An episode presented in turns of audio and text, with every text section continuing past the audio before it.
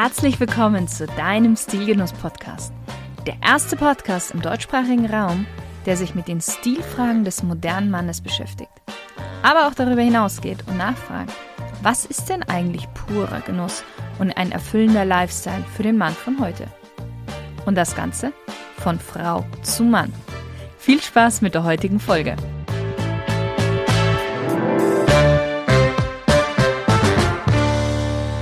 Hallo, lieber Stilgenusshörer. Ja, wenn man über Stil spricht, wird meistens sehr, sehr schnell und sehr gerne in Form von Stilregeln gesprochen. Auch ich mache das ab und an. Warum? Ja, weil besonders die Neulinge dann eine Art Leitfaden an der Hand haben, mit dem sie zukünftig nichts verkehrt machen können. Es gibt viele Ratschläge, die auf einer soliden Logik und den Grundsätzen der Ästhetik beruhen.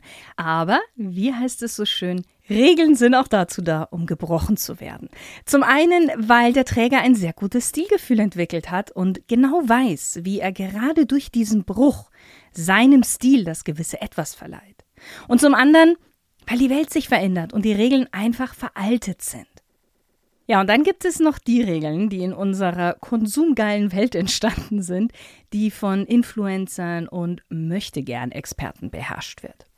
Wir schauen uns heute mal acht solche Regeln an, die du getrost vergessen kannst, weil sie einfach nicht richtig sind, nicht mehr aktuell sind oder weil sie gebrochen werden dürfen. Nummer eins: Teuer ist gleich hochwertig. Wenn etwas teuer ist, muss es von hoher Qualität sein. Ergo auch nur Markenartikel sind Wahres.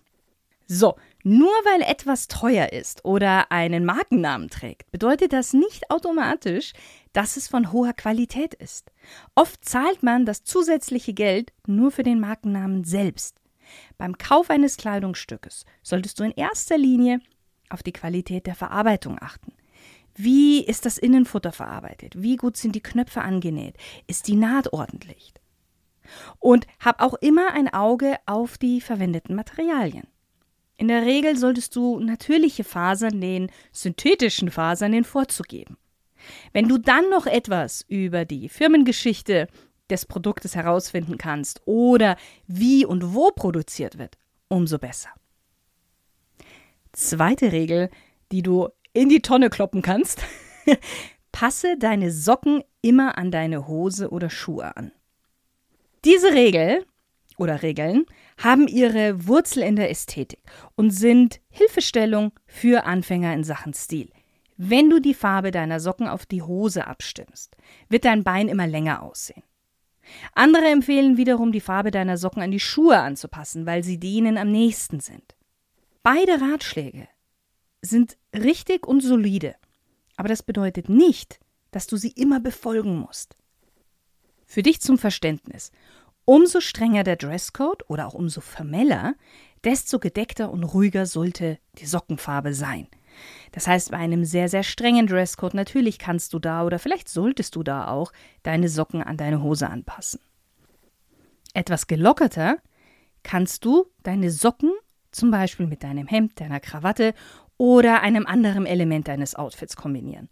Der Schlüssel ist immer die Harmonie. Ich gebe dir ein Beispiel. Zu einem marineblauen Anzug, einer dunkelblauen Krawatte mit weinroten Streifen und schwarzen Schuhen könntest du hergehen und entweder schwarze Socken passend zu den Schuhen aussuchen. Gelungener wäre es aber, dunkelblaue Strümpfe zu tragen, passend zur Hose. Und wer jetzt nicht nur Stil, sondern auch Mut besitzt, kombiniert weinrote Strümpfe zu dem Look und greift damit stilvoll die weinroten Streifen der Krawatte auf.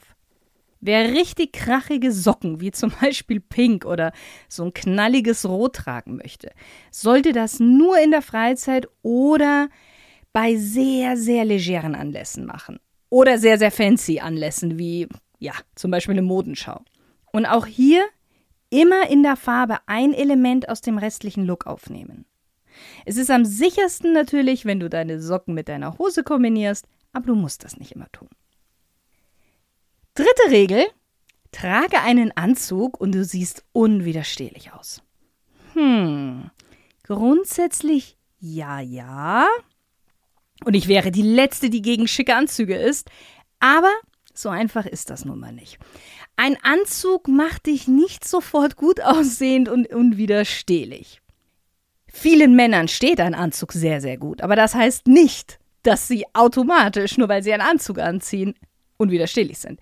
Wie bei jedem anderen Kleidungsstück auch, gilt auch beim Anzug, dass die Passform der wichtigste Faktor überhaupt ist. Denn wenn der Anzug nicht richtig sitzt, dann kannst du in einem Anzug auch wie ein Schluck Wasser in der Kurve aussehen. Ein nächster wichtiger Faktor ist, dass du weißt, wie du dich in deinem Anzug bewegen und verhalten solltest. Ja, ein Anzug hat auch gewisse Ansprüche an seinen Träger. Das heißt jetzt nicht, dass man nur von einem Anzugträger erwartet, dass er höflich und zuvorkommend ist. Aber jemand, der Anzug trägt, sollte diese Manieren umso mehr beherzigen und er sollte umso mehr auf seine Körperhaltung und Bewegung achten. Ich würde immer einen Mann in Jeans und Hoodie bevorzugen, und hier nichts gegen Jeans und Hoodie, als einen Mann in Anzug, der schlampig sitzt und der sich nicht zu benehmen weiß. Nummer 4. Je mehr Kleidung, desto besser. Je mehr Kleidung du in deinem Kleiderschrank hast, desto eine größere Auswahl an Outfits hast du. Äh. Fehler. Letztendlich ist Quantität nicht gleich Qualität. Du brauchst nicht für jeden Tag des Monats eine Jacke oder eine Hose in jeder Farbe im Schrank zu haben, um vielseitige Outfits zu erstellen. Natürlich ist es nicht verkehrt, eine gewisse Auswahl zu haben, aber ein überschaubarer Kleiderschrank mit Kleidungsstücken, die du regelmäßig trägst und die dir gut stehen, ist letztendlich genauso gut, wenn nicht sogar besser, als ein Übermaß an Auswahl. Denn hier wird es dir schwerer fallen, Outfits schnell und zufriedenstellend zu kombinieren, wenn du zu viele Sachen hast. Und ja, vielleicht sagt dir auch das Pareto-Prinzip etwas, die 20-80-Regel. Wir tragen 20 Prozent unseres Kleiderschrankes zu 80 Prozent unserer Zeit. Also, warum dann nicht sich gleich auf die 20 Prozent konzentrieren und die 80 Prozent einfach eliminieren? Stilregel Nummer 5, die du ignorieren kannst, ist No Brown in Town. Diese Regel besagt, der Mann soll keine braunen Schuhe im Geschäftsleben tragen. Früher war es so, in der Stadt ging man den feineren Beschäftigungen nach. Ich habe das jetzt mal so in Anführungszeichen gesetzt.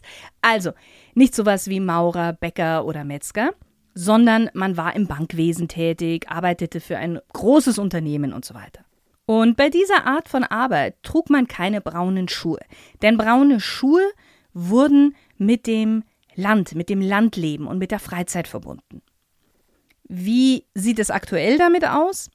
Im ganz, ganz strengen Business Dresscode gilt das immer noch. Aber ganz ehrlich, im normalen Berufsalltag kannst du diese Regel getrost ignorieren. Ähnlich verhält es sich übrigens auch mit der No Brown After Six Regel, also keine braunen Schuhe nach 18 Uhr. Die Briten der Upper Class legten einst zum Dinner den Abendanzug an und zu diesem dunklen Anzug trug man eben schwarze Schuhe. Würdest du ja heute auch machen.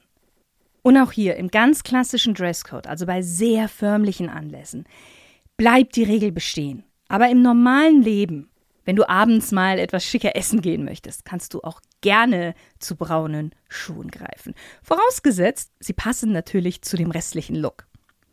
Bleiben wir noch kurz bei den Farben und schauen wir uns drei Regeln an, wie man Farben nicht kombinieren sollte, angeblich. Erstens, niemals schwarz mit braun kombinieren. Zweitens, niemals schwarz mit blau kombinieren. Und drittens, niemals blau mit grün kombinieren. Ein Grund für dieses vermeintliche Farb-No-Go ist, dass die jeweiligen Farben zu sehr beieinander liegen. Johann Wolfgang von Goethe, der befasste sich in seinem Werk zur Farbenlehre ausgiebig mit der Wirkung der Farben und ihre Verträglichkeiten zueinander. Für ihn drückte Blau und Grün da sie im Farbkreis direkt nebeneinander liegen, etwas, so nannte er das, gemeinwiderliches aus. Daher sollte man diese Kombination nicht tragen. Beeinflusst haben könnte ihn aber auch die Tatsache, dass früher die Narren am Hofe diese Farbzusammenstellung getragen haben und man sie deswegen auch Narrenfarben nannte. Über 200 Jahre galt Goethes Farbenlehre als gesetzt. Heute weiß man, dass sie doch in großen Teilen veraltet ist. So auch, dass man eben Grün und Blau nicht kombinieren sollte. Das gleiche verhält sich auch mit Schwarz und Braun sowie Schwarz und Blau. Also kombiniere sehr gerne die Farben miteinander. Ich für mich, ich finde sowieso, dass Grün und Blau sehr, sehr schön zusammen aussieht. Ähm, auch Schwarz und Blau mag ich gerne. Braun ist einfach nicht so meine Farbe, deswegen komme ich selten in die Verlegenheit, Schwarz mit Braun zu kombinieren. Für dich wichtig ist, dass die betreffenden Kleidungsstücke in Bezug auf Intensität und Formalität harmonieren. So, kommen wir zur Regel Nummer 6 und das sind so jetzt allgemein gut gemeinte Ratschläge zur Passform. Wie oft höre ich oder sehe ich auf YouTube zum Beispiel, dass wenn man schlanker aussehen möchte, man auch nur eng anliegende Kleidung tragen sollte oder auch genau das Gegenteil, wenn man etwas mehr an Körperumfang mitbringt, man nur Kleidung tragen sollte, die etwas weiter geschnitten ist. Ganz ehrlich, das ist totaler Bullshit. Wenn du zu viele Funde auf den Rippen hast, dann präsentierst du sie ja umso mehr, wenn du eng anliegende Sachen trägst durch die Faltenbildung und das Ziehen an verschiedenen Stellen des Outfits. Und wenn du sehr weit geschnittene Kleidungsstücke trägst, wirkst du ja noch dicker, weil du einfach wie ein Zelt aussiehst. Richtig sitzende Kleidungsstücke sind solche, die proportional zu deiner individuellen Statur sind und dir somit gut schmeicheln. Umschmeichelnd ist das Zauberwort, egal welche Statur du hast. Also auch ganz, ganz schlanke wenn die anfangen, etwas zu eng oder zu weit zu tragen, sieht das bei denen auch nicht gut aus. Nummer 7. Leder und Metalle müssen zusammenpassen. Und jetzt weiß ich, dass der eine oder andere sagen wird, Shirin, du erzählst doch stets, dass die Farben des Gürtels zu der Farbe der Schuhe passen muss. Ja, das tue ich, denn das ist ein Leitfaden, der den Männern, die gerade erst mit den Prinzipien des klassischen Stils beginnen, helfen soll, harmonischere Outfits zusammenzustellen. Und ästhetische Outfits. Aber du kannst auch diese Regel geschmackvoll und dezent übertreten. Und jetzt sage ich nur übertreten und nicht brechen. Wie das funktioniert? Du trägst einen dunkelbraunen Schuh zum Beispiel und kombinierst dazu einen cognacfarbenen Gürtel. Du bleibst der Regel insofern treu, dass du weiterhin in der Farbgebung braun bleibst, nimmst aber eine hellere Schattierung davon. Was die Metalle angeht, ich selbst kombiniere in meinen Looks sehr gerne mal Silber mit Gold oder Gelbgold mit Roségold.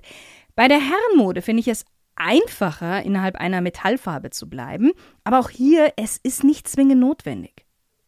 Nochmal, um auf sicher Nummer zu gehen und im ganz strengen Dresscode zu bleiben, ist es richtig, sich nur auf zum Beispiel Silber, was am gängigsten bei den Männeraccessoires ist, zu beschränken. Aber du könntest zum Beispiel auch goldene gebürstete Manschettenknöpfe und eine Uhr mit einem dezenten, geschmackvollen silbernen Gehäuse tragen. Da wird keiner sagen, boah, wie siehst du denn aus? Das Wichtigste beim Kombinieren von Kleidungsstücken ist, dass du diese Kombination bewusst machst und kein einzelnes Element deines Outfits übermächtig ist.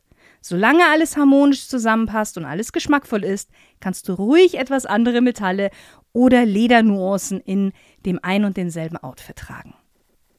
Wir kommen zur letzten Regel und wir bleiben noch beim Kombinieren. Muster dürfen nicht miteinander kombiniert werden. Dazu kann ich nur sagen, gähn langweilig. Natürlich kannst du nicht alle Muster wild miteinander kombinieren. Auch hier wurde wahrscheinlich diese Regel gemacht, damit es Menschen ohne Geschmackssinn oder, sagen wir es mal ein bisschen freundlicher, ohne geschulten Geschmackssinn leichter fällt, Outfits zu erstellen. Es gibt drei Dinge, die du beim Kombinieren von Mustern beachten solltest. Erstens, wiederhole Farben. Schau dir die Farben deiner gemusterten Teile an. Wichtig ist, dass die Muster eine gemeinsame Hauptfarbe haben. Sich wiederholende Farben lassen Muster zusammen immer harmonisch aussehen. Zweitens, große Muster mit kleinen kombinieren. Oft passen große Muster wie zum Beispiel florale Muster gut zu kleineren Mustern wie Punkte oder Streifen. Sie ergänzen sich, statt sich gegenseitig die Show zu stehlen. Würdest du zwei große Muster miteinander kombinieren, wäre das viel zu viel. Und würdest du zwei kleine Muster kombinieren, wäre das auch irgendwie etwas unruhig und unschön. Drittens die 60-40-Regel.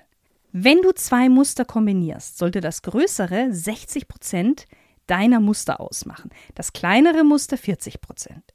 Wer auf Nummer sicher gehen möchte, wählt sogar einen Mix von 70-30. Das hilft dir, deinen Mustermix im Outfit auch harmonisch zu gestalten, sodass es nicht überladen wirkt.